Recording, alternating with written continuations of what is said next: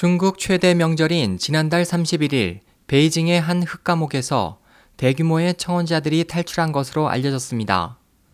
이일 미국 자유아시아방송 알에프에이에 따르면 이날 흑감옥 마자로우에서 탈출을 시도한 육백 명에서 칠백 명가량의 청원자들은 그간 불법으로 감금돼 있으면서 추위와 배고픔, 부당한 구타 등의 분노에 집단 탈옥을 시도했습니다. 보도는 탈옥 후 거리로 뛰쳐나온 청원자들은 시진핑 국가주석에게 새해 인사를 드린다고 적힌 현수막 등을 들고 국제노동가를 부르며 시위를 벌였고 이들을 저지하기 위해 출동한 경찰 이십여 명과 보안 관계자 십여 명이 이들에게 수감시설로 돌아갈 것을 권유했으나 성난 청원자들은 시위를 계속했다면서 이들의 시위로 이날 주변 일대 도로의 교통이 수시간 마비된 것으로 알려졌지만 탈옥한 청원자들에 대한 경찰의 강제 진압 여부는 아직 확인되지 않고 있습니다.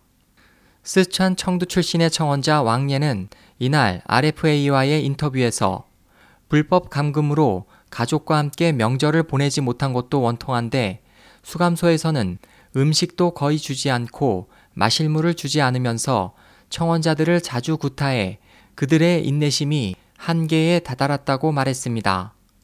이번 시위에 대해 장시성 신의의 인권운동가 익리강은 마자로우에 최근 수일간 천여 명의 청원자들이 감금됐다면서 그들 중 육백 명에서 칠백여 명이 탈출해 시위한 것으로 보인다고 말했으며 베이징 남부의 또 다른 흑감옥인 주징좡 구제서비스센터에 수용된 후난성 출신 청원자 천 씨는 현재 중국에는 인권 존중의 희망이 전혀 없으며 표면적 안정을 원하는 집법자들만 있을 뿐이라고 탄식했습니다.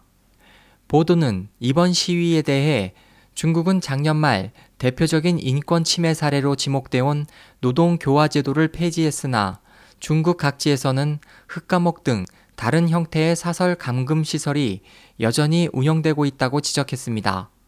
에스오에이치 희망지성 국제방송 홍승일이었습니다.